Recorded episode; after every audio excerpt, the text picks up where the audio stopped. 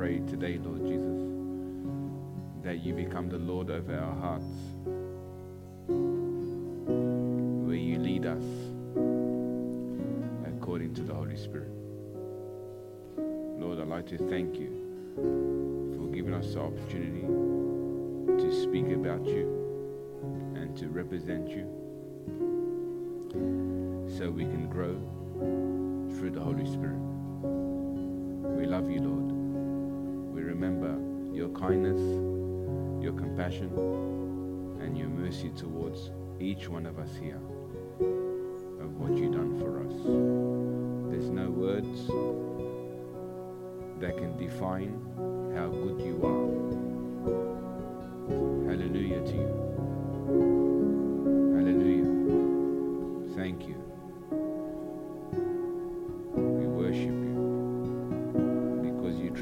Us from the kingdom of darkness into the kingdom of your Son that you love.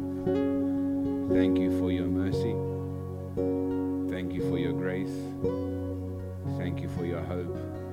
And thank you for your encouragement that allows us to fight the good fight of faith. We love you, Lord, and we honor you. We love you, Father. Thank you for being a father to us. Thank you allowing us to rest in your Son, Jesus. Thank you for your blood, Lord Jesus, that flows from the throne of grace, that gives us all we need. You're all we need, Lord. And I pray by the Spirit today we can confess that.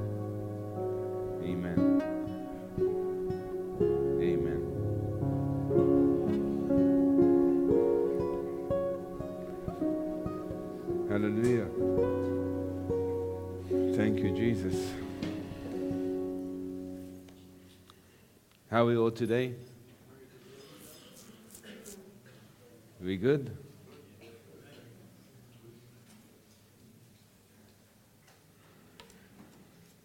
Amen. Who's excited about tonight? Wow. the Holy Spirit gave me two visions in the last two weeks, and I've been on edge. Holy Spirit, when can I share it?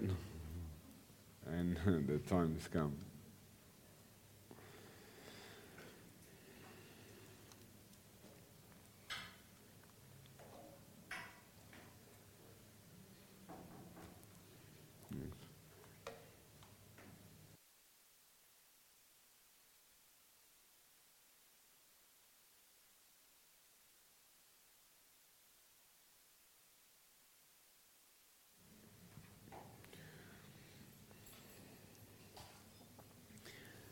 Everyone can hear me, yes?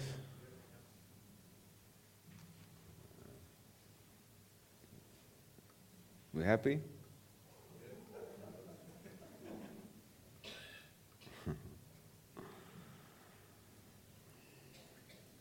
we should be very happy, amen.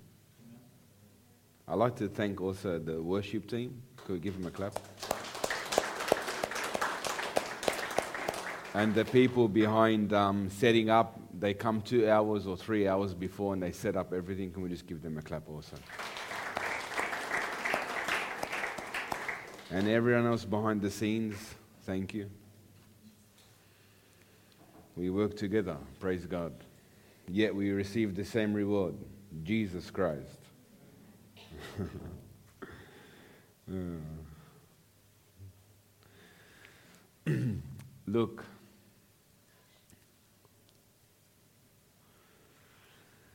I hope that every person understands where the Holy Spirit is working. Because I am receiving direction from the Lord. I am. But that's to steer the body. The direction from the Lord is to steer the body of Christ. For them to understand the area that God is working on. the greatest wisdom one person can have in their journey is to understand where the Lord is working. Because very easily uh, you would receive victory in this area and you would advance to the next purpose of God. Right? God wants you to advance, the enemy wants to delay. Now, I don't want every person here to fight the same battles every week, the same months, every year. It's not meant to be like this. We are called to advance in the Lord. And maturity does that. Maturity allows you to advance. So pay attention to this vision that I had. I had two visions. I normally I don't have visions, I have dreams. God speaks to me through dreams. But this is when I was praying in the spirit. Now, you will get so much from this, but the most important thing the most important thing is to understand what the, where the Holy Spirit's working the, wisdom behind this is to understand this. Is to understand where the Holy Spirit's working. Now, can I tell you something? The Lord takes me through another area of, of wisdom through the Word of God, yet the same focus. That's why I'm amazed.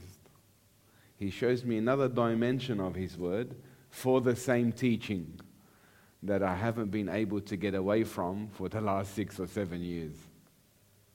What does that show us? It shows us the level what we are. Love it or hate it, it's the level where we are. Let God speak the level rather than us assume that we are here or here or here. Let God speak where we are rather than us by the flesh thinking who we are. Does that make sense, everyone? Let God speak it into existence where we are spiritually rather than us self proclaiming where we think we are.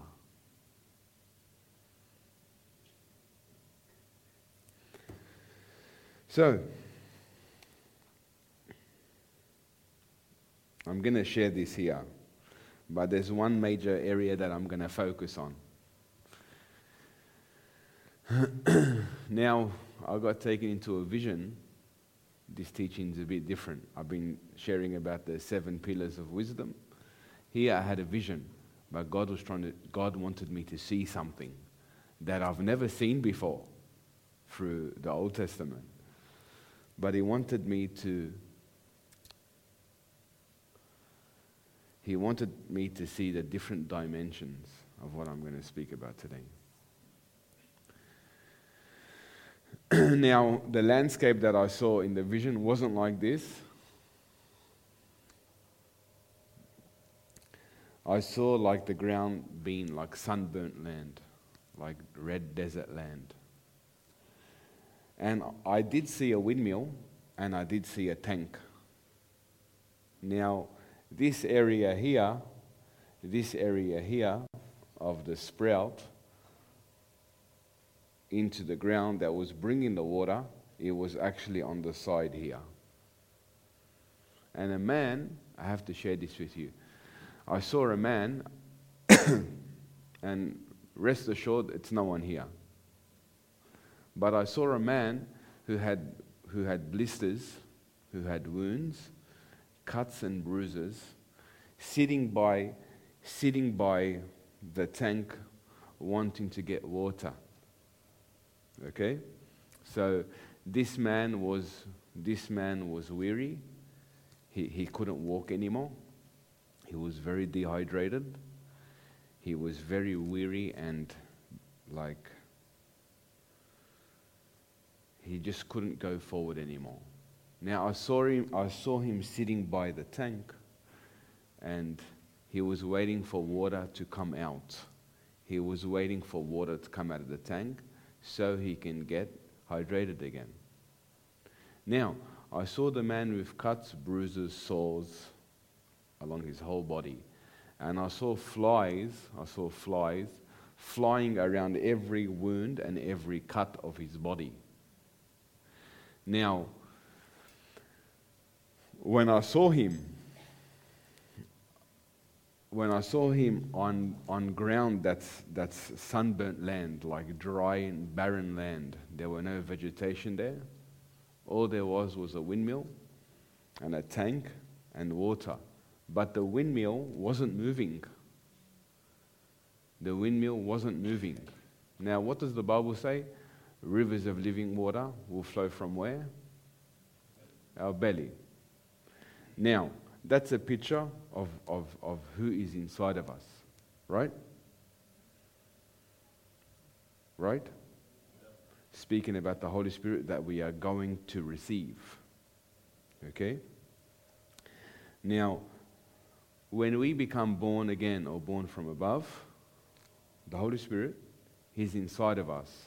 He's symbolic of water, He's symbolic of water. The Word also is symbolic of water. Now, the man was sitting by the tank. I have to share what I saw because this is for us. The man was sitting by the tank, and the flies, unfortunately, they're the prince of the flies, is the enemy, Satan. He flies around cuts and bruises and wounds until they are, they are healed and restored by the Lord. Now, he was waiting by the tank. There was a cover. He couldn't, he couldn't get in from the top. There was a cover. So it was concealed. Yet when the Holy Spirit in my vision kept showing me the windmill. But the man's the man is sitting by the well, the well here, like the tank, and he was he was dying by the edge. And the moment I saw him in the vision, the Holy Spirit said, This is a believer that you're seeing. It wasn't an unbeliever, it was a believer. And he said to me, I want, I want to show you something. He said to me, I never created the word alone to heal your wounds and to, and to disconnect you from Satan. He goes, What you're seeing here that's stored inside of him is the authority of the word and symbolic of the spirit. He goes, But, there, but you have to look here to the top of why people are not seeing the true response of what the gospel carries. And the wind, the windmill wasn't moving. Now, as soon as the wind came, it started to generate enough power that released the water. And he said to me, Tell them that no one was designed to do it on their own through the Word of God, but through the Holy Spirit. And you're going to respect the Holy Spirit today because He is the one that He sent to make the Word come alive. Now, as soon as the windmill started to turn so strongly, it started to generate so much water of what's already inside of us. We have the potential to, by, by the grace of God, because of the Holy Spirit living in us, we have the potential to know all the counsel and all the wisdom and all the mysteries of God, right? Yes, but here he was dealing with cuts and bruises and he was weak, dehydrated. And this wind was to deal with what? Was to deal with believers who were afflicted, deal with believers who were struggling, deal with believers who were getting harassed from the enemy. This wind wasn't to take you outside of this area. I'm going to share it here. But this wind was to deal with the devil. This wind was to actually heal you from what the enemy had authority to attack. Now it was interesting because this man was sitting by the water, wanting to generate water, but the only time that water was released was from the wind. Now, specifically, what I saw is that the wind of the Holy Spirit, of where He's focusing on in this ministry, is to deal with the enemy. And what do I mean by that? People who are in bondage. What does it mean to be in bondage? What's that? To be in chains. Negative thinking. Having a mind that's polluted. Having a mind that's clouded. Having a mind that's prone to getting attacked. Feeling trapped. Feeling no way out. See, most of our people, they are suffering from this. Whether you accept it or not, it's up to you. But believers today are, are under so much warfare and they haven't recognized the true power of the Holy Spirit to get delivered in this area. Right? So, what does it mean to be in bondage? To be chained? What does it mean to be oppressed? What does oppression mean? Anyone here? What does oppression mean? To be restricted. So who here feels restricted that they can't escape their sinful desires? They can't escape the flesh. Who feels oppressed here where, where they feel like they're in a dome and they can't get out? They're struggling. See, this is what it means for a believer to have wounds, cuts, and bruises. A believer who is trapped from one, one major area, it's our past. One major area is our past.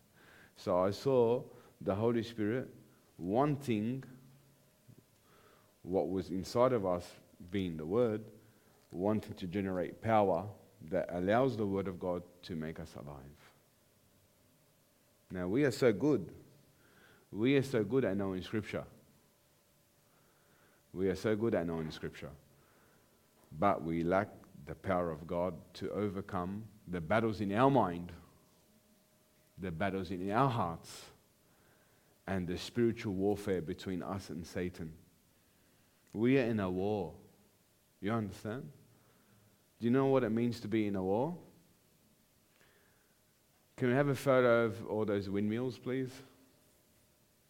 I got a photo of, of all the windmills. I have to show it to you how important it is for us to rely on the wind of the Holy Spirit. Now, it's interesting. How, however way you look at it, this one here, however way you look at it, this windmill is connected to a dam or a, or a, or a river or an ocean. You cannot generate water, which is a picture of our belly. The li- rivers of living water will enter our belly, speaking about the Holy Spirit inside of us. However way you look at it and how you draw water out, it's like a bore drain. They draw it out from under the ground. This one is from a dam. That one is pumping up into a tank that's what I saw it like. The man that was sitting was like on the top one. However, way you see it, our reliance is upon what? The water that's inside of us. Our reliance is upon what? It all comes down to how we generate the wind of the Holy Spirit. Right? Now, the Holy Spirit said something to me. I asked him a question. And I said to him, on the day of Pentecost, I asked him, and I said to him, Why did the Holy Spirit fall like a violent wind? Like a violent wind. He is not a wind, but it fell like a violent wind. Why did it? And the Holy Spirit responded to me like this He said, It's the atmosphere they created for me. It's the atmosphere. Your Pentecost now is, is actually in your heart the atmosphere that you create for him determines how powerful he becomes in you. And it's just interesting here where the Holy Spirit's taken me. I was going to finish off the teachings of wisdom, but every time before I'm coming to an end, something happens. Now, He said to me, It was the atmosphere they created for me. What did the, what did the, what did the Bible say? It says, it says, Wait until you are endued with power from on high. That word there, tarry, means to decorate yourself. How can you decorate yourself today? Is by prayer. The atmosphere that you create for God. Now, He wants to be in the presence that we actually walk in. But the, the interesting thing is here, is this teaching here. I can't tell you, like, how he opened up this another dimension of the word. It's actually very powerful. And it's going to open up so many other scriptures from the New Testament that's going to open our understanding to, well, how much we need to rely on the Holy Spirit. Let's go. You know, there are different winds of the Spirit. I'm going to speak about them today. But I'm going to focus on what He wants me to focus on. We go to Ezekiel. Ezekiel chapter 37, verse 7 to 10. And I'll share the other vision, which is more powerful than this one. And I'll share it that links up with, with this teaching. I hope I get there actually.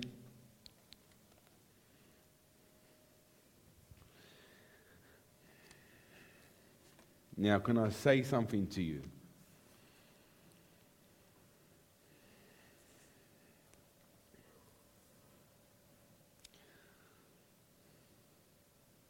How far you go as a believer is determined how much you know the Holy Spirit. I can't say it any other way. Your effort compared to the power of God are two different things. Now, this man was sitting by the, by the tank, and he was a believer. And the tank was stored, you know, the word that the Bible says, I have stored your word in my heart that I may not sin against you. It's like he had, a he had the word of God stored. But what generated the water being the Word of God. To allow him to drink, to be rejuvenated, to be refreshed, was by the wind of the Spirit.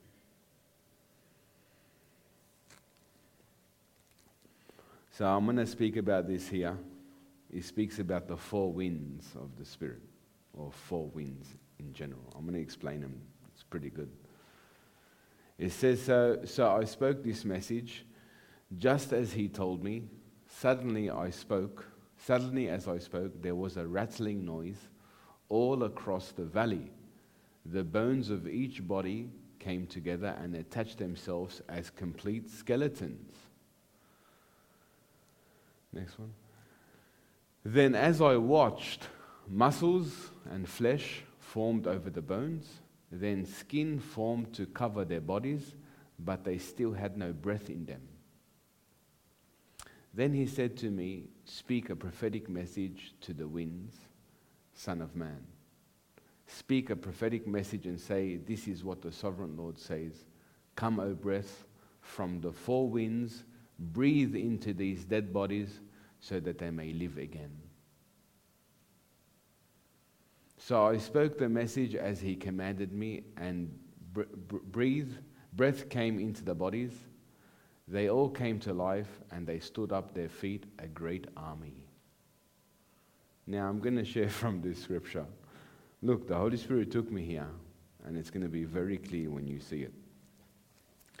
Now, in the Old Testament and the New Testament, there are four winds. Four winds, and each one carries uh, a desire. So let, let me explain it. I'll explain it. Go to Songs of Solomon, chapter 4, verse 16.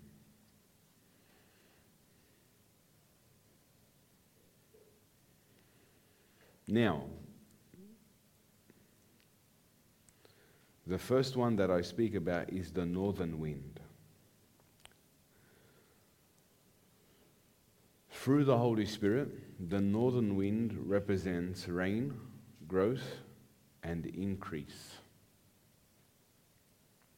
we read this here. I'm going to show you each one. And then I'm going to show you which wind God wanted me to focus on. It says, Awake, which one? North wind. And come, O south, blow upon my garden, that his spices may flow out. Let my beloved come to his garden and eat its pleasant fruits. So, this northern wind here, there are four winds that I'm going to speak about, symbolic of the four directions of where the Holy Spirit works in a believer. Do we understand? Wouldn't you like to know where the Holy Spirit is working in, working in the first area when the wind touches you? Wind, Holy Spirit, touch me to touch the people. Doesn't, doesn't come. And it's not meant to come because there's a wind that God has to do before that. Sounds good, but it's not the Holy Spirit. And like I said, the Holy Spirit takes me around the whole scriptures to give me the same message. So someone can say he, he speaks about the same thing every week. God does. He knows where we are, He knows what's best for us. So the northern wind brings rain, growth, and increase. That's from the Songs of Solomon 4:16. The warm wind from the south that brings peace, quietness, healing and comfort. Job 37 verse 16 to 17. Now, I get excited, to be honest. You know why I get excited? Because the Holy Spirit is speaking. No man can put this together. Let me tell you this. I don't want to belittle myself.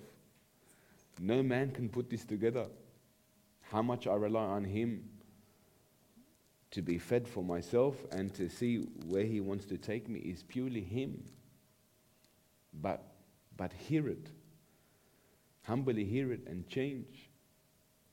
But I get excited because when He speaks to me, uh, another mystery of God is revealed to not only me but yous. I can't tell you when I hear these things what happens to my spirit. And imagine someone by the tank knows all about God, yet he can't get refreshed. He can't drink and be healed. Imagine. That's the sad one. That's the sad part of a Christian today that has all the resources but lacks what? Lacks the wind. You'll be shocked when I show you the last scripture. Jesus speaks it. And I clapped, I clapped this week, I clapped for him. I actually clapped for him. I just want to tell you something. I actually clapped for him because I don't know what to do, what, where to start. I know where he's working, but I clapped for him. I actually clapped for him.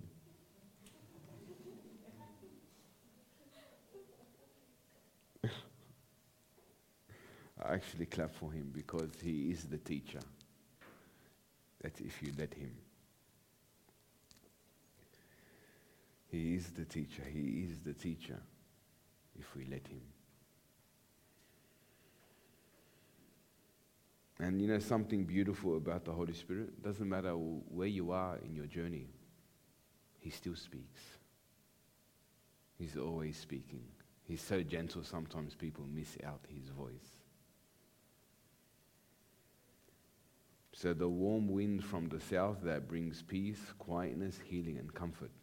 Job 37, 16, 17. he says, Do you know how the clouds are balanced? Those wondrous works of him who is perfect in knowledge.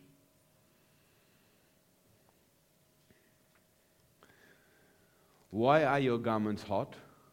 when he quiets the earth by the south wind? So here, here he talks about here, why are your garments hot when he quiets the earth by the south wind? So here he's speaking about bringing quietness to your spiritual life, to your soul, bringing peace, bringing healing, bringing comfort.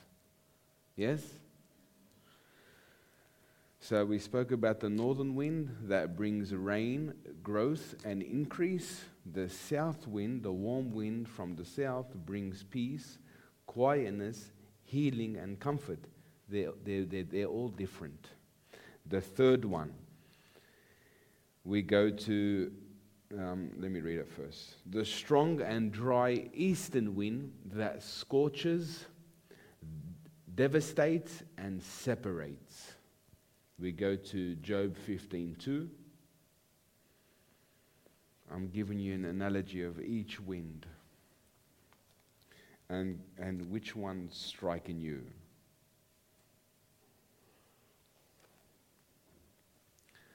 Should a wise man answer with empty knowledge and fill himself up with?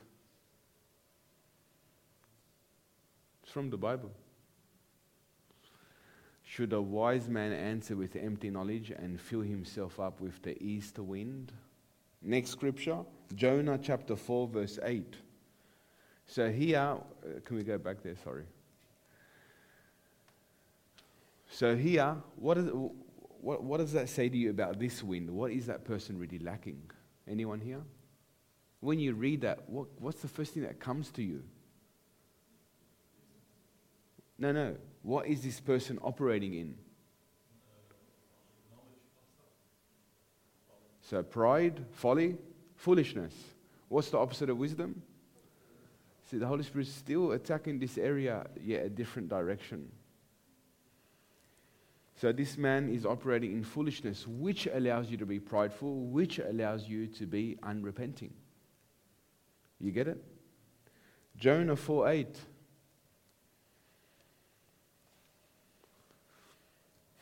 And it happened when the sun arose that God prepared a vehement east wind, and the sun beat on Jonah's head so that he grew faint.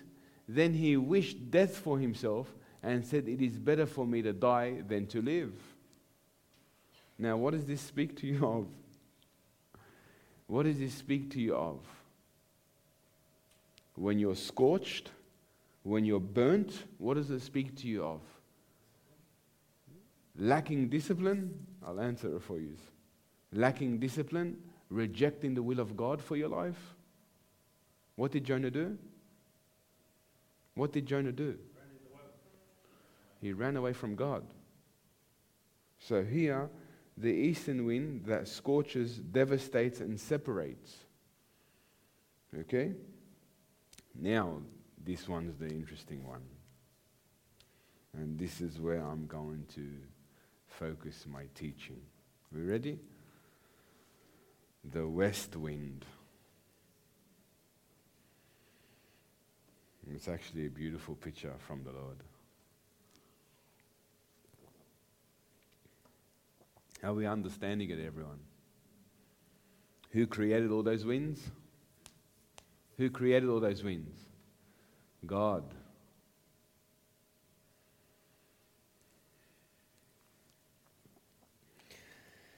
The wind from the west. Are we ready, everyone?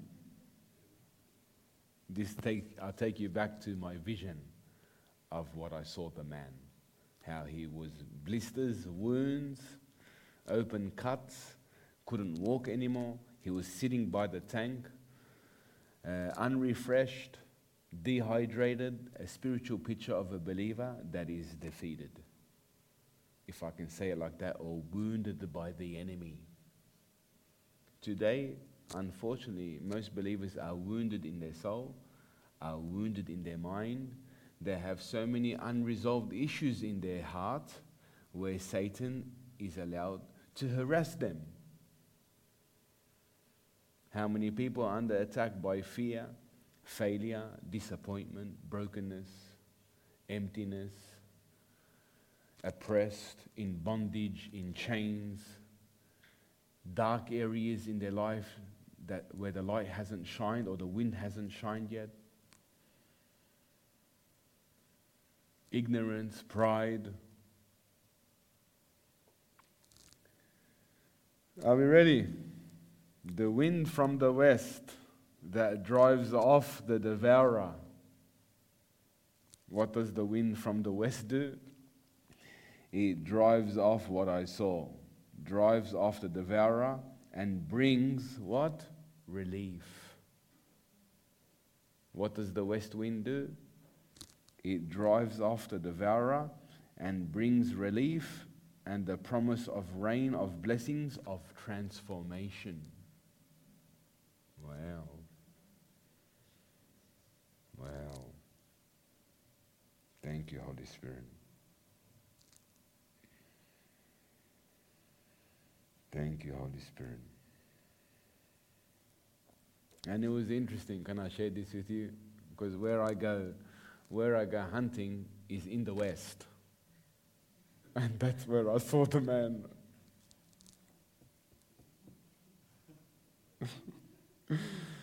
so I go to the back of Bourke, it's the west of the west. Sunburnt land, scorched land, and it was that vegetation to the T. And I was just laughing in my heart how God wants to show me something. So the wind from the west that drives off the devourer and brings relief. What does the wind of the Holy Spirit want to do first? He wants to drive the devourer from you that would eventually bring relief to your life. Hmm. There's no relief without the wind driving the devourer away from you.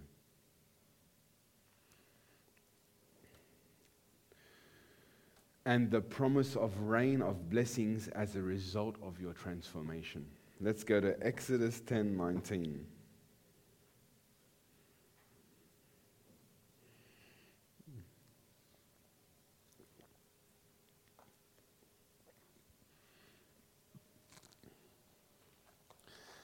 Now this will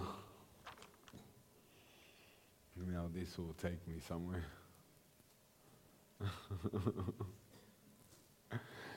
Exodus 10:19. And the Lord turned a very strong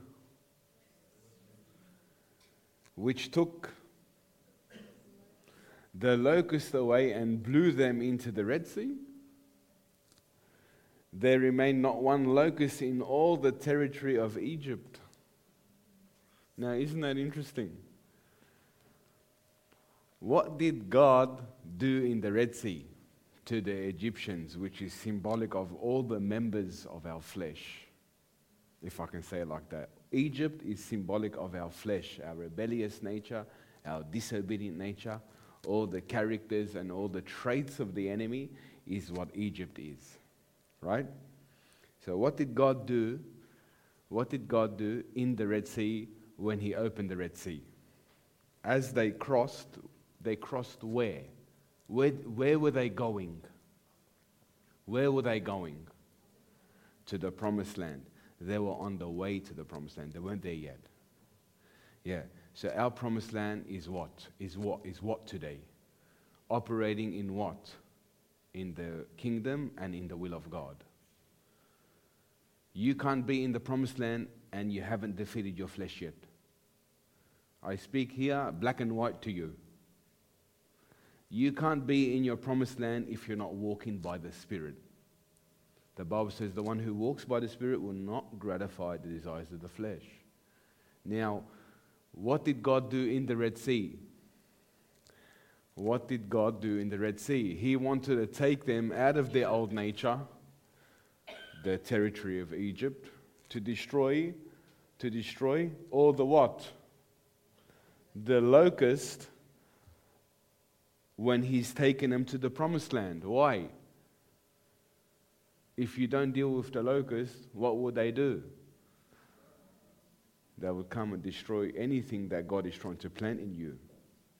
And imagine you not dealing with the locusts, with the west wind that was designed to, to deal with the devourer to bring you relief. Guess what happens?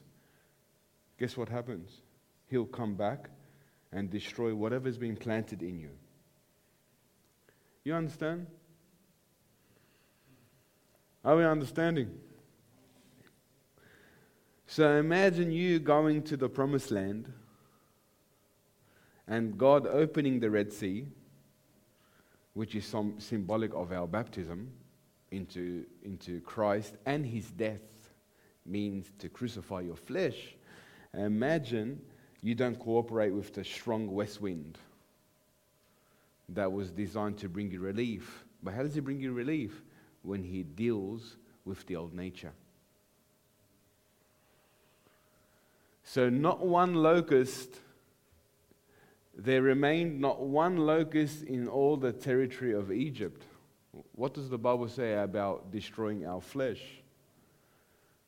To hate even the stains of it, to, to, to discard it in the, in the uttermost way. So, let me share something with you today. The first wind of the Holy Spirit is to what? Is to what? Is to destroy them. And isn't it interesting that the, the, the only way that the locust will be dealt with is when you begin to hate them? You hate it, hating what is evil. Now, I want to share this so much here. There's so much here. Now, you ready for this?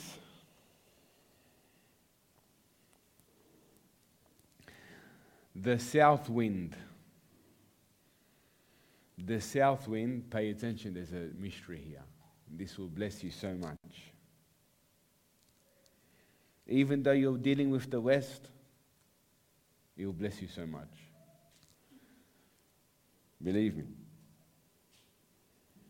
So, so in order for God to bring, in order in order for God to bring the south wind that brings peace, quietness, healing, and comfort, right? First, you have to deal with the west. Okay? So, what brings peace, quietness, healing, and comfort? What does the Bible say? They couldn't enter into my rest because they didn't learn what? They didn't learn his ways. So the body, the people of Christ, they couldn't enter into God's rest because they didn't learn his ways. That's in Hebrews. Here. So the south, so the south wind that brings peace, quietness, healing, and comfort is a result of the west coming to you first, of God dealing with the devourer, which is the enemy to bring you relief, to bring you relief, and the promise of rain of blessings and transformation. Now look at this here. Go to Luke chapter 12. Luke chapter 12, 54 to 56.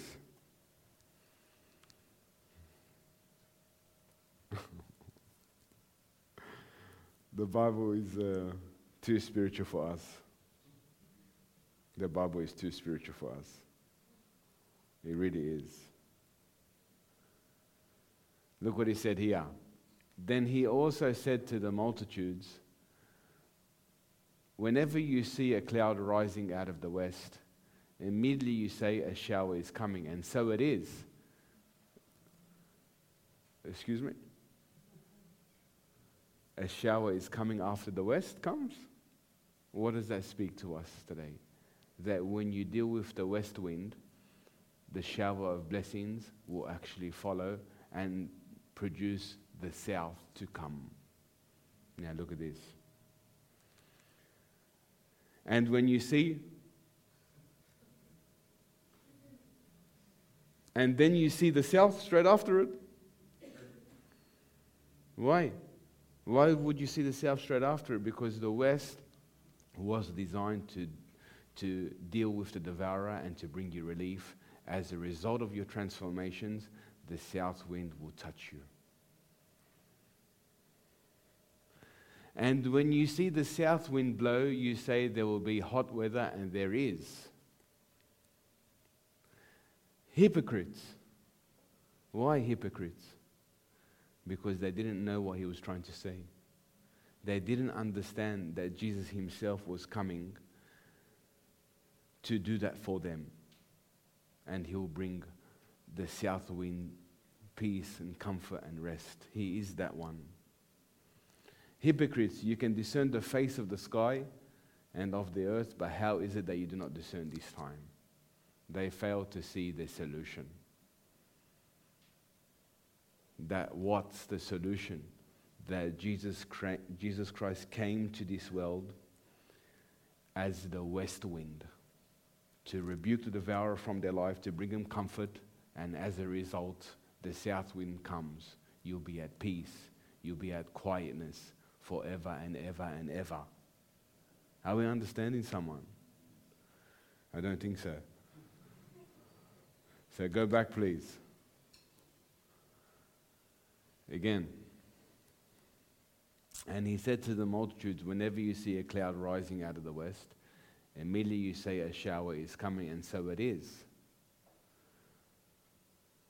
And when you see the south wind, so the west wind is, the west wind is what? When Jesus stepped on earth. When Jesus stepped on earth, he, he was bringing, what was he bringing? He's coming to rebuke the devourer from their life. Why? Because who were they before? Children of who?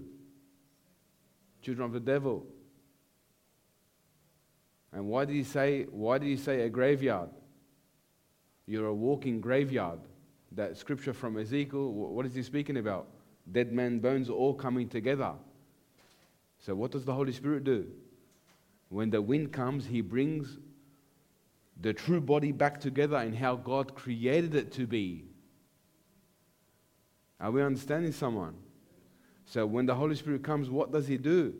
he brings the true design of a man's spirit back to him. And what's the first area that he works on? Rebuke and devour from your life that brings you comfort. Are we understanding someone? So you can't have the south without having the west first. Are we understanding someone? You can't have the south with dealing with the west first. The West speaks about strongholds and all the areas of your life that hasn't been dealt with. For you to have quietness, peace, and rest in your life, you have to confront the devil and all the areas that he's attacked you and dominated and restricted your life by. Are we understanding someone? Very powerful. Now, this is, a, this is where it gets interesting. Locust.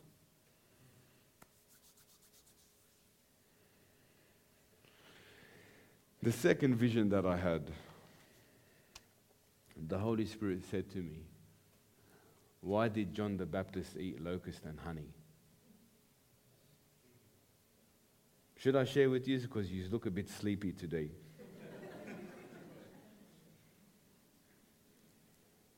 Come on, everyone, quick on Google. the Holy Spirit asked me, Why did John the Baptist eat locusts and honey? And I heard someone from a long time ago telling me about locust honey, and I just didn't say nothing. I said, Holy Spirit, when you want to share that with me, you share. And he shared it with me last week. I actually saw a vision of a locust. And I didn't know that it can do that until I saw it. Can I, can I have some pictures up, please? A locust.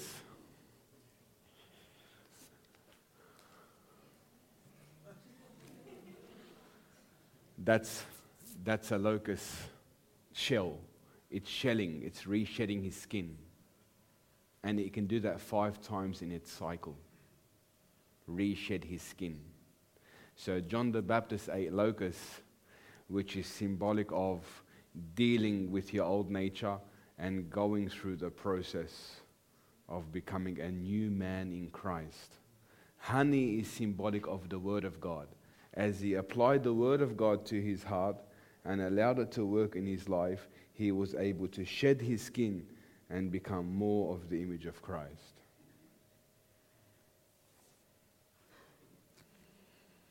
Can we have another photo?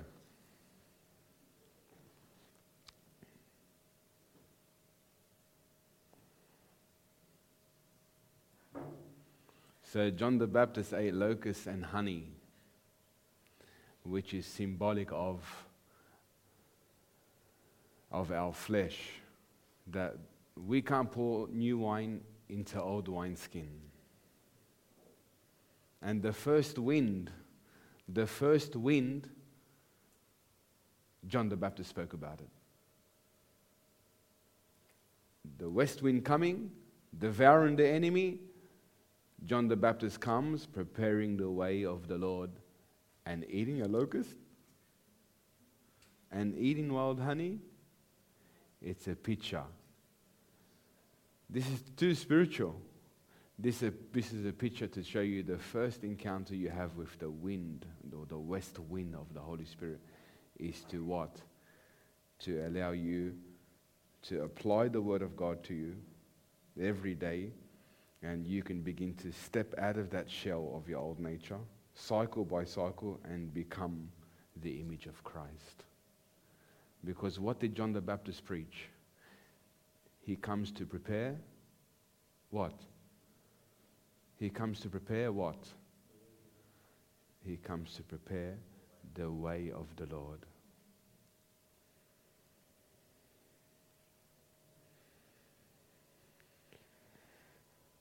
He came to prepare the way of the Lord. Because when Jesus came, where did he go? Where did he go when Jesus came? He comes to prepare us the way of the Lord. So then, when Jesus comes to your life, He's not going to prepare you for Him, He's going to tell you what He's called you to do. Because as soon as He said that, Jesus appeared to him, he was baptized, and his ministry started. So John the Baptist came preaching true repentance. He came preaching the area that you are to focus on. And I'm going to show you the meaning of a locust. He's going to show you the area of a locust and what does a, what is the plague of, of the locust that you are to focus on. But do you get this picture? Have you ever asked yourself why John the Baptist ate locusts and honey? Because he's on a diet. it doesn't mean that. but I thank the Holy Spirit that we can partake of the true scripture. Right? You won't find that on Google, believe me. I thank the Holy Spirit for what He's showing us. That John the Baptist came eating locust honey, preparing the way of the Lord for us. Make path what? Make it what? Yeah, straight. So, so us believers, yeah, we are crooked in some areas. Many want shortcuts, but God wants to make it straight and smooth. Imagine building a house on, on, on a land that's not smooth.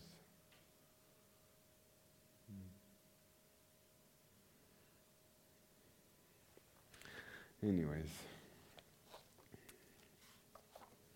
it's too deep.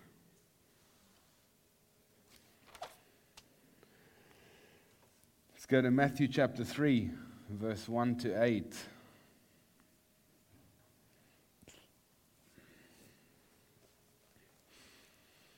The, I've registered all the, all the revelations and the prophetic words that the Lord has showed me, and I'm going to document them soon.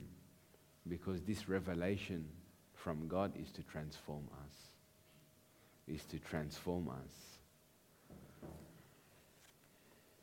So, Matthew chapter 3, verse 1 to 8. In the days John the Baptist appeared, preaching in the wilderness of Judea, along with the western side, along the western side of the Dead Sea, and saying, Can you see this, someone? You see how he just connects everything together? The first wind you are to deal with is the west wind. What does that show you? Don't be scared. We have authority to conquer our flesh and to conquer the devil through Jesus Christ and to understand where the Holy Spirit's working. The Holy Spirit doesn't save you to preach the gospel straight away. There's a structure and process that you have to go through. And a lot of people, they lack this wisdom to understand what the Holy Spirit wants to work on. And that's not to take away your joy of, of doing what God's called you to do. No, it's to understand that when you start a new chapter, that other chapter has been closed. Not to resurface again. So he came preaching this repent, change your inner self, your old ways of thinking, regret past sins, live your life in a way that proves repentance. Now, he's not saying something new. This is repentance. The west wind. Seek God's purpose for your life, for the kingdom of heaven is at hand. Now, this is the areas of repentance. This is the one who was mentioned by the prophet Isaiah when he said, The voice of one shouting in the wilderness, Prepare the road for the Lord, make his highway straight level, direct. Now, this same John had clothing made of camel's hair and a wide, and a wide leather band around his waist. And his food was locusts and wild honey. Now, this is a mystery that I just shared those two. I'm not going to go to the top ones. I just shared these two for you to understand the wind of where the Holy Spirit's working. At that time, Jerusalem was going out to him, and all Judea and all the district around the Jordan. And they were being baptized by him in the Jordan River as they confessed their sins. But when he saw many of the Pharisees and Sadducees coming for baptism, he said to them, You brood of vipers, who warned you to flee from the divine wrath and judgment to come? So produce fruit that is consistent with repentance, demonstrating new behavior that proves a change of heart and a conscious decision to turn away from sin. Next one. Well, actually, I just want to show you the meaning of honey. Could we go Proverbs 25 16, please? I want you to understand this. Now, this is interesting. Have you found honey? Only eat as much as you need, lest you be filled with it and vomit. Now, I want to share something with you. Imagine at a level of, of a babe, believer, eating honey. What happens to that in the physical realm? You know, a baby from up to one year cannot eat honey. You, you can Google that. I'll let you Google that. You know, a babe cannot eat honey, it will vomit it out. And it's just interesting here that if you don't understand where the Lord is working, you would vomit God's word out. Because what does honey do? What does honey do? Only eat as much as you need. What does that tell you, someone here? What does that tell you? Identify how much you need of God's word. Now, how many people are going after knowledge to be equipped with God's word? Or how many people are eating honey to understand what they need from God? This is simple teaching. But how much, how much, how many people here ha- have understood which area of God's word is needed in their life? That's the honey. That's the honey. A babe doesn't understand that. A babe needs milk. He doesn't need honey. He can't handle the honey. But the honey is for what? Those who have what? Discernment they understood their conscience of where God is working in their life. They have identified the wind from the west, come to me now. Why? Because God's with you now. You can do this. You can defeat him. You can defeat your flesh. You have him in you now. But you have to understand there's no other way, there's no other way but to drown all of Pharaoh's army in the water. What is symbolic of the water? What is symbolic of the water? They drowned in the water. What is symbolic of the water? The washing of the, the Word of God. As you sit and wash yourself by the Word of God, every enemy will drown. That's how you're washed.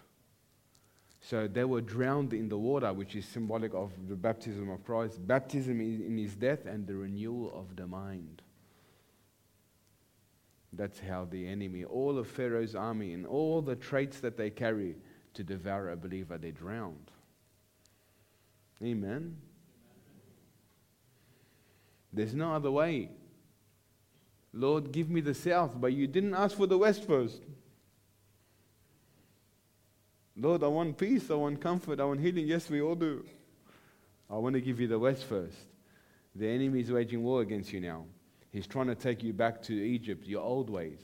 At least we got fed there. Life was good before. I come to Christ now and it's my life's been flipped upside down. No, the west wind is, is the west wind has, has struck you now. And what was hidden has been exposed.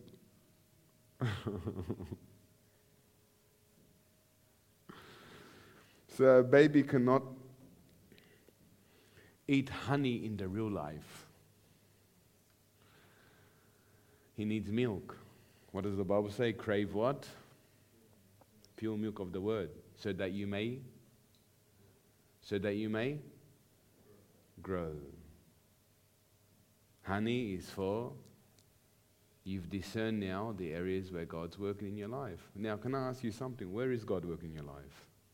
That's between you and Him. Have you discerned that? Or are you getting too much honey that doesn't benefit you, doesn't transform you, doesn't create a new nature in you, and you vomit out all the things that you think is good for you, but it's not good for you.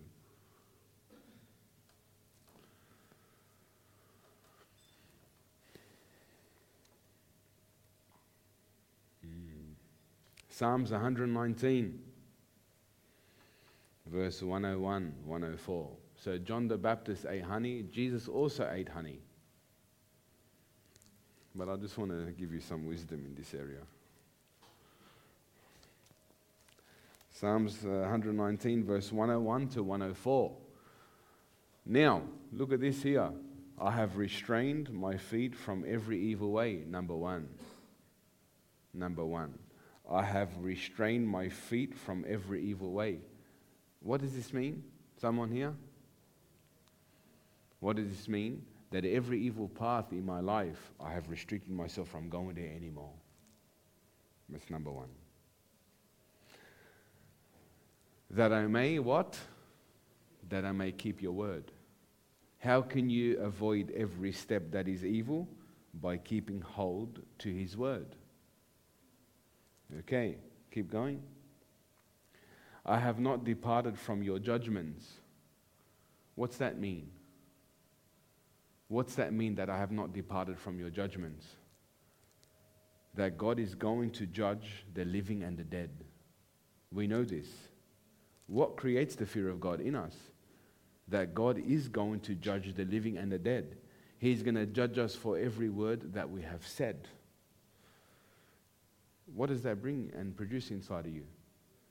Fear of the Lord, reverence, respect towards Him. This is the honey. I want honey, Lord. This is what honey produces. I have not departed from your judgments, for you yourself have taught me. Who, t- who teaches us today? Who creates the fear of the Lord in us? The Holy Spirit does that. Next, please. How sweet are your words to my taste, sweeter than what? Honey. To my mouth. Next. through your precepts I get understanding. What is, what is uh, coupled with understanding throughout the whole book of Proverbs, the whole book of the New Testament and James? What is it? Wisdom and? Therefore, I hate every false way. Am I preaching the same message every week, someone? No, I'm not preaching. I'm preaching Holy Spirit what He's telling me every week. Same, the same message, the same truth that's coming from the heart of God. And He shows you the area you are to focus on. You want the South, but you would not deal with the West. Interesting. Next one uh, Isaiah chapter 7, verse 10 to 15. This is a prophetic word of Jesus Christ. Now, Isaiah chapter 7, verse 10. Moreover, the Lord spoke again to Ahaz, saying, Ask a sign for yourself from the Lord your God. Ask it either in the depths or in the heights above. But Ahaz said, I will not ask, nor will I test the Lord. Then he said, Hear now, O house of David, is it a small thing for you to weary men, but will you weary my God also? Therefore, the Lord himself will give you a sign. Behold, the virgin shall conceive and bear a son, and shall call his name Emmanuel curds and honey he shall eat, that he may know to refuse the evil and choose the good. So, what is honey symbolic of? I'm showing you. G- John the Baptist ate honey. I'm not going to speak about curds because it links up with the milk, but for another time. Honey is symbolic of what? Knowing the right from the evil, walking in the fear of God, knowing the judgments of God. Is that how you walk with Him? Because that's the whole gospel. That's the whole message from cover to cover. You know, the Holy Spirit shared with me this. I don't know why I'm going here now, but I will go. You know, the Holy Spirit showed me that all the false grace preachers talks about you being in heaven. But you know, all the, all the apostles and the disciples of the Lord speak about the day of the Lord. One keeps you on your toes, one keeps you comfortable. Write this down. I let you write this down. The Holy Spirit said to me, I want to share something with you. This is a month ago. Now, you stirred something in me, but I share. He said, You know, all the false grace preachers, he said this to me. Imagine hearing this. He said, They all speak about you being in heaven, but every disciple and apostle from the New Testament speaks about the day of the Lord. What does one tell you? One tells you to be ready, alert, and sober. One tells you to be comfortable and do nothing.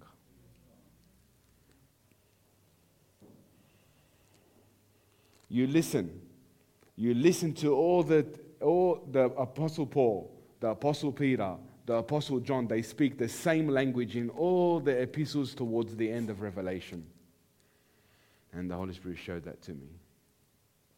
One keeps you sober, one keeps you alert, one keeps you on your feet resting, not in, not in fear that God's going to punish us. One keeps you fighting to the end.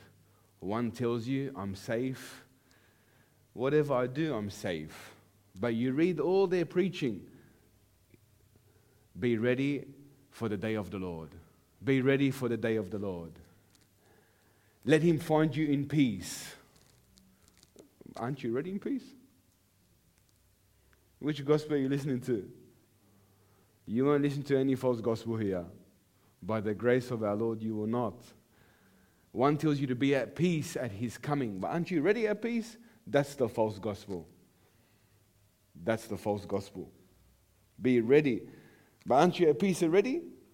No, we are at peace by defeating our flesh to the end. We are at peace walking in the fear of God and love of God to the end.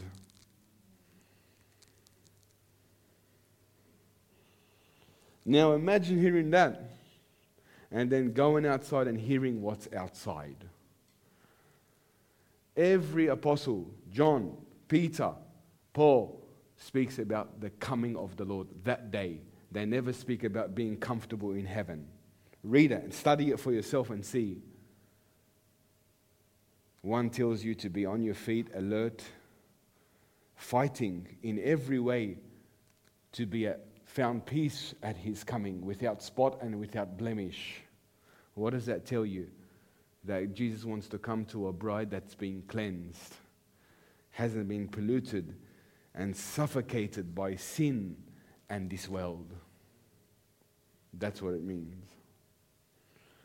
So when I hear this, more conviction comes to me than you because God is speaking that to me.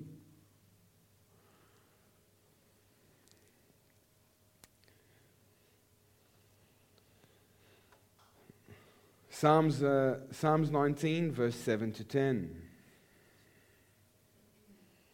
Now, you look at the pattern of the gospel and you'll see all the epistles towards the end, you'll see the same language they speak. But it will only be speak, spoken to you if you want to listen. See, we're always good to get the comfortable verses. We are so good at getting the comfortable verses. But the Holy Spirit spoke the most challenging verses to me. You know why? Because He doesn't want me to be comfortable in where I am now in my journey. What does the Bible say? Grow in the grace and knowledge of our Lord Jesus Christ. One tells you, be comfortable. One tells you, Work in every way with the Holy Spirit and the Word of God to present yourself blameless unto the Lord every day until you see Him.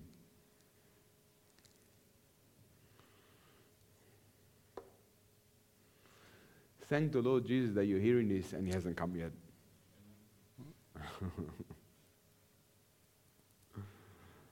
uh.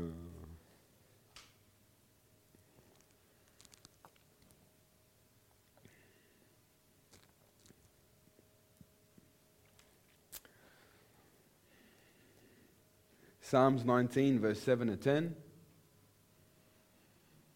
The law of the Lord is perfect, converting the soul. Number one. What does Jesus want to do? The west wind. He wants to rebuke the devourer from your life.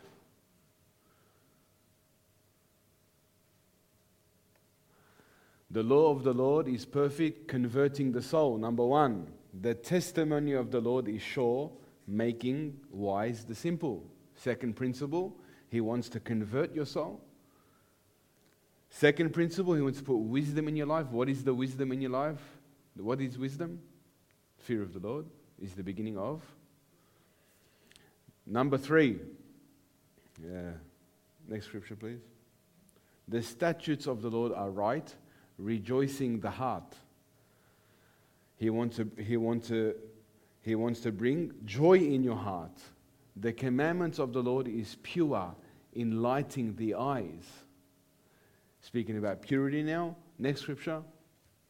The fear of the Lord is clean, enduring forever. The judgments of the Lord are true and righteous altogether, righteous living. You look at every pattern. This is the meaning. This is the meaning of John the Baptist eating locust and eating honey, he was able to apply those truths to him. And he broke out of his shell into a new shell season by season. Doesn't matter how fast you're going, this is the area that God wants us to focus on. Next scripture. More to be desired are they than gold, yet than much fine gold, sweeter also than honey and the honeycomb. So you start to see the true meaning of honey deals with sincere and true repentance. Now, let's have a look at this here. I said I'll finish it. I'll finish it. Luke chapter 3. Luke chapter 3, verse 8 to 13. Let's have a look at some locusts. Who wants to see some locusts today? Unfortunately. uh, produce fruit in keeping with repentance. This is another um, gospel, um, but the same scriptures, but it, it speaks about here now the meaning of it. Produce fruit in keeping with repentance, and do not begin to say to yourselves, We have Abraham as our father, for I tell you that out of these stones God can raise up children for Abraham. The axe is already at the root of the trees, and every tree that does not produce good fruit will be cut down and thrown into the fire. Now, this is talking about judgment, eternal misery in hell. Then he speaks about sin, what are the true fruits of sincere repentance regarding the west wind that deals with the locust. Now, look at this here. Next scripture. What should we do then? The, cra- the crowd asked. John answered, Anyone who has two shirts should share with the one who has none. What does this speak of? What does this speak of here? Anyone? What does that speak of? Simple language. What does that speak of? Anyone who has two shirts should share with one who has none. What did Jesus say at Revelation? For you were poor, you were naked, you didn't, you didn't clothe me. What you done for the least, you done for me. Go away, I don't know you. It's because they, there wasn't a sincere repentance. Because if there was a sincere repentance, you'll have a heart of generosity towards those who are lacking. Are we awake, someone? If there was a sincere repentance and a sincere conviction, you won't be able to walk past someone and they are lacking without helping them, whether it's in here or outside. So, what is the first principle? What is the first locus that God deals with? A heart of giving, generosity. What is the opposite of that? What is the opposite of that? Huh? Stingy? What else? Selfish? Good. Now we're hitting there. We won't say tight ass. We'll say.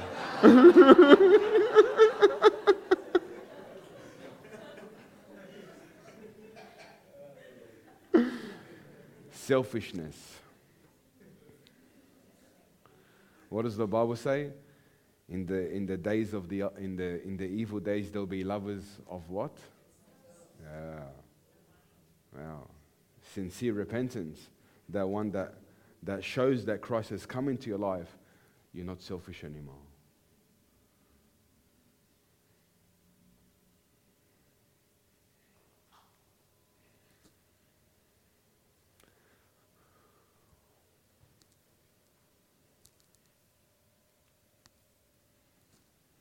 John answered, Anyone who has two shirts should share with the one who has none. And anyone who has food should do the same.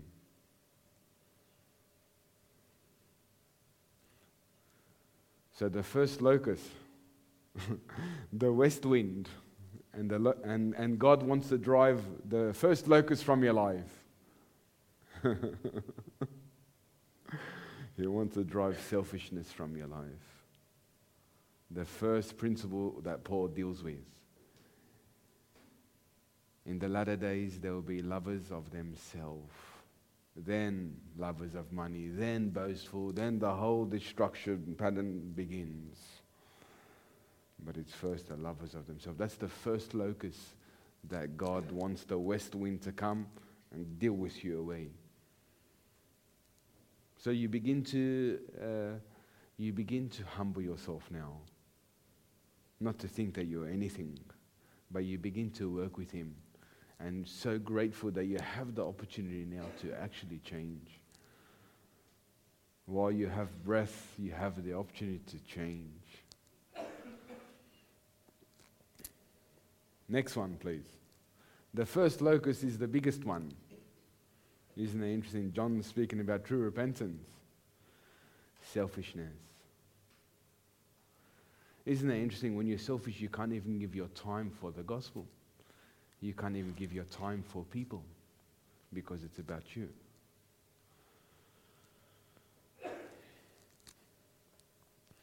Even tax collectors came to be baptized. Teacher, they asked, what shall we do? Now, there was many locusts in the first one. There's many you can get from that, but let's just go slowly. Don't collect any more than you are required to, he told them. Then some soldiers asked him, What shall we do? He replied, Don't extort money and don't accuse people falsely. Uh, sorry, what's the next one? No, the biggest one. The biggest one. The biggest one. I learned the secret of living, and that is to be content. Could we go up? Could we go to the verse that we just, um, 13, please? Selfishness, the first and biggest locus.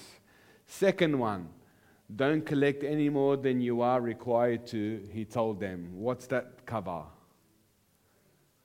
Greed. Very good.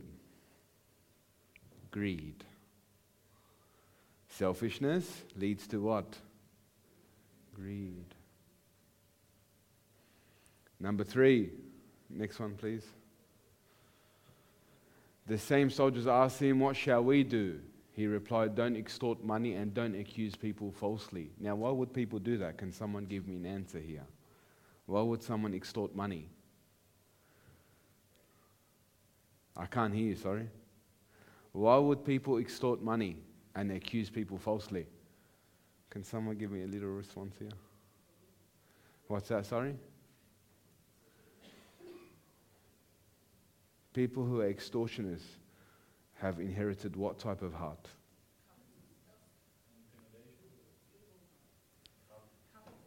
Covetousness. It's a mixture. I'll work the crowd. Covetousness, envy. So we got here now with selfishness, we got greed, we got covetousness, envy. Don't accuse people falsely. What are we targeting here? People that accuse people falsely are what type of people?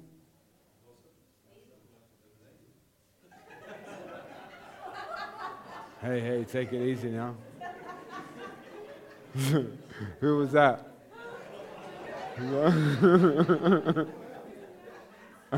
he can't help himself. He can't help himself. Uh, so don't extort money and don't accuse people falsely. Be content with your pay. Isn't it interesting that they're all together? You know, when you're not content, what your heart does to get results? I'll let you think about them. I don't want to speak too much now. I've finished. But you see the locust that the west wind has to drive away? you start to be humbled and say, Holy Spirit, I understand now the honey that you want to work on now. And as you apply that honey to your life, your outer shell, season by season, as you cooperate with Him, as you work with Him, you start to step out. Could we have a photo of that grasshopper? Photo of the grasshopper. The locust. Could we have a photo of that, please?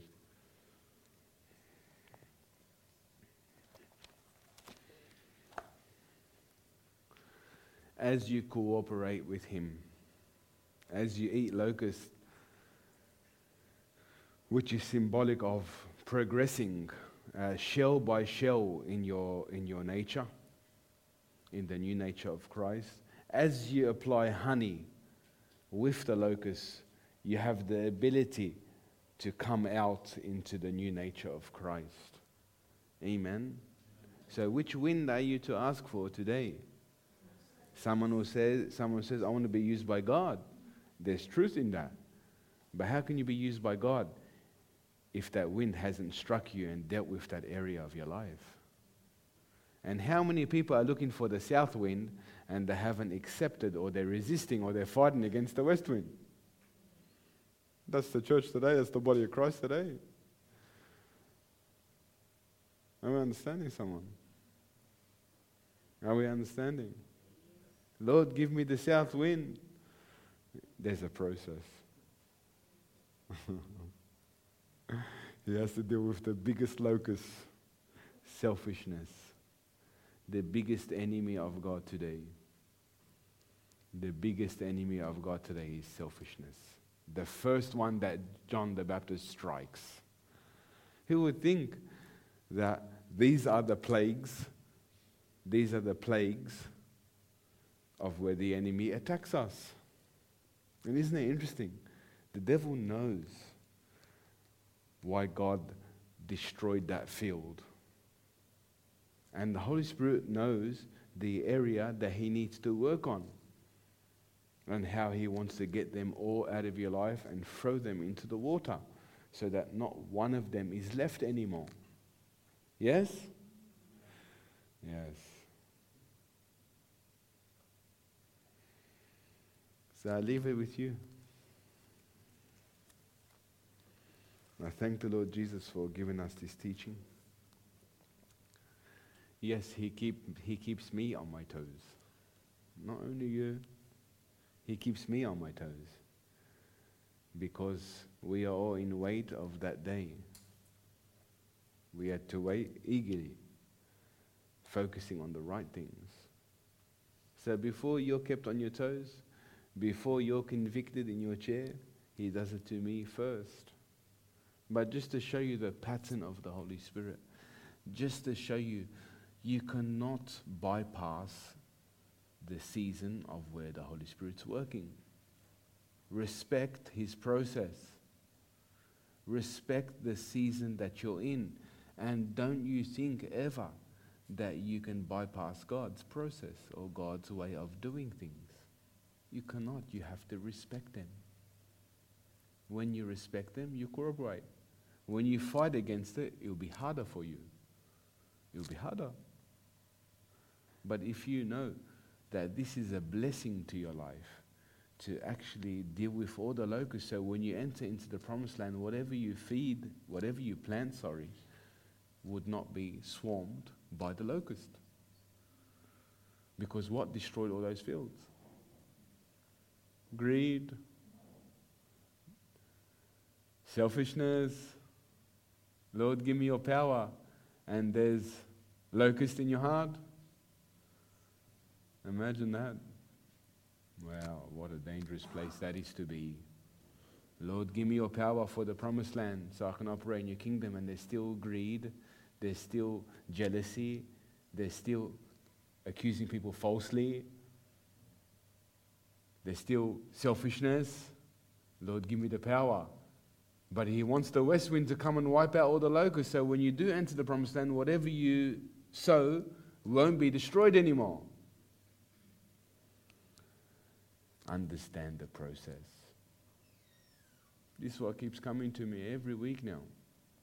Understand and be humble with the process. Amen. Amen. Amen.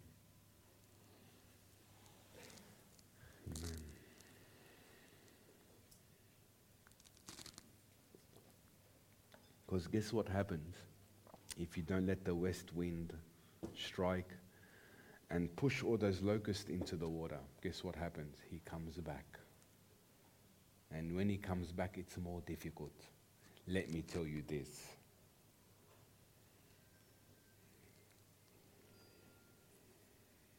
So, the majority of your warfare, of why you're getting attacked, is because you're resisting the west wind that produces the south wind. Unbelievable how the Holy Spirit shows us. It's unbelievable. It's actually beautiful how the Holy Spirit can actually teach us. And this is a lesson for each one of us here today that yes, you can be taught by the Holy Spirit. But isn't it a beautiful thing to understand where He's working? Because you don't want to be a babe that keeps vomiting the honey.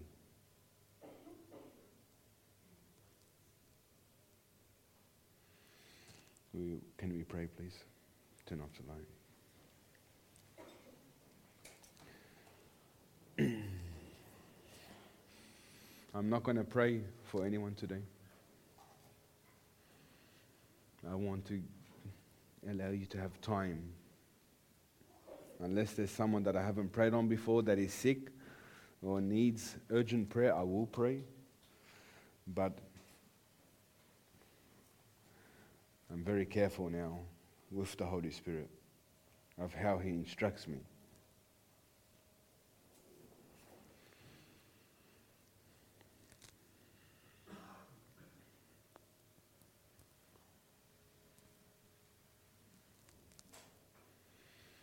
Lord, give me the south wind, yet you're kicking against the west wind that was designed to get the enemy away from your life. Your solution is not prayer. The majority of people here that are stuck, it's because you're resisting the wind that's coming from the west. And I share this with you. Stop treating the Lord like this and stop bypassing the process to get peace outside of His process. We thank you, Jesus. We honor you, Lord, and we give you all the glory. We thank you, Holy Spirit, for what you've done and the foundation that you've established for us. I thank you, Lord, that you have given us potential by the Holy Spirit to be advanced in your truth and reverence towards your name.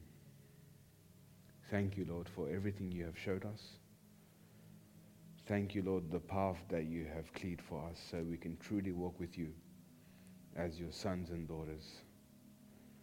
I worship you, Lord. And Holy Spirit, I thank you for all the truth you have revealed to us through Jesus Christ. Holy Spirit, I thank you for all the things that you have showed us and all the things that you desire from our hearts. I pray for every person here that they are not discouraged in the process. They are not burnt out, as I saw in that man by the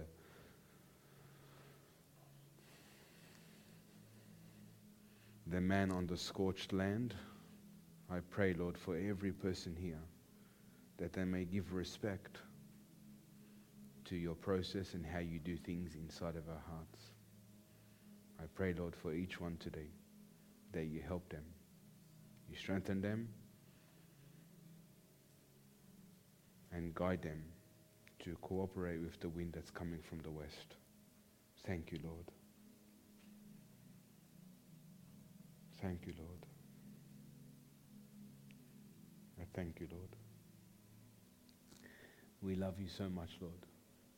And I thank you that you're revealing another part of your mystery so we can be more advanced to live in the uttermost truth so we can truly follow you by the Spirit. Hallelujah to you, Jesus. I thank you, Lord, that hope never puts us to shame because your love's been poured into our hearts. But I pray for stability and I pray for a preparation that they may know why you have called them and that they may know how to cooperate with you. Thank you for the clarity you have given us of the different winds of where the Holy Spirit focuses. And I love you, Lord. Everyone in this place loves you. I pray for more grace for them to fight the good fight of faith, more grace to be conquerors over the flesh, more grace to understand your unfading love. Amen. Thank you, Jesus. Hallelujah.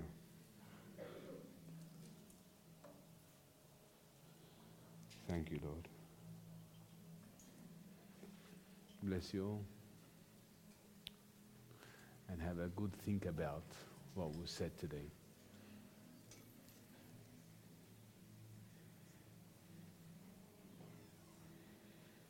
Hallelujah, Jesus.